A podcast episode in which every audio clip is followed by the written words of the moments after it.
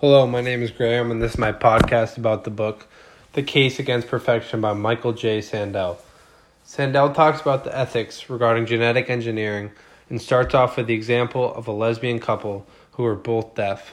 Both of the women wanted to have a child, but they wanted that child to be deaf also. So they found a sperm donor who had over five generations of deafness, and they produced a deaf child. Deafness is not a disability, it is a source of identity and community. It's a way of language, according to Sandel. Some people would say this is morally acceptable, and others would say it is morally unacceptable. But for those who said it was morally acceptable, tend to persuade their answers when they hear examples about genetic modifying a child so that they achieve a higher score on the SAT or jump higher because of genetic modification. The same scenario can be used in a variety of ways that some people do not approve of like customizing certain traits. Sandel goes on to say how this is immoral because it takes away the beauty of the natural features of each individual. This makes individuals less human by obtaining artificial talents that are not deserved or earned. Most desirable traits like height, sex, weight, intelligence, and immunity to diseases would all be the same because people eventually would find flaws in each single trait and they would rule out the bad ones. They would learn the flaws of one trait and eventually like sex for example it, that entire generation of gender could be filtered out. Sandel goes on to argue that athletes taking performance enhancing drugs are on a much smaller scale sandel states that the appreciation for a baseball player hitting consecutive home runs might shift from the athlete to the pharmacist if the baseball player was taking drugs to enhance his athletic performance Sandel is not as concerned with an athlete's hard hard work being supplemented by drugs as he is with the desires to modify innate natural ability. One's desires to achieve perfection will destroy the appreciation for those who are naturally gifted. Sandel states that this opinion is due in part to religious sensibilities, but potentially objections by stating that its significance goes beyond religion.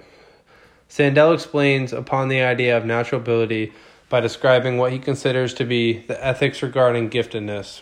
Sandel claimed that children need to be appreciated as gifts or blessings and accepted as they are rather than viewed as objects of potential human design. Sandel believes that when parents do not recognize life as a gift, they are faced with a problem of striving to master the mystery of birth.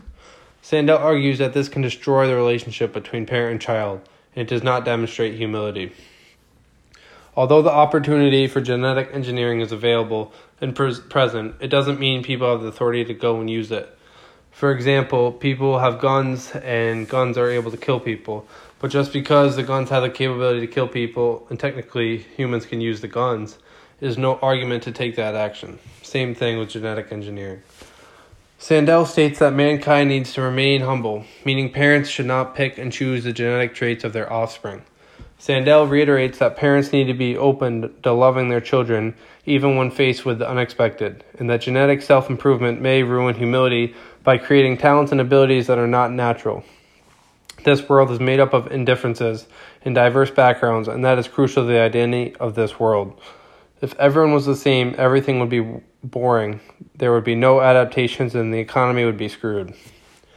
After reading Sandel's book, I agree with his position on most arguments, but he never mentions any solutions to some of the cases. And in today's world, stating a problem like this with consequences that are not very personal to each individual, it is very difficult to persuade anyone uh, persuade anyone's actions without a simple, easy solution.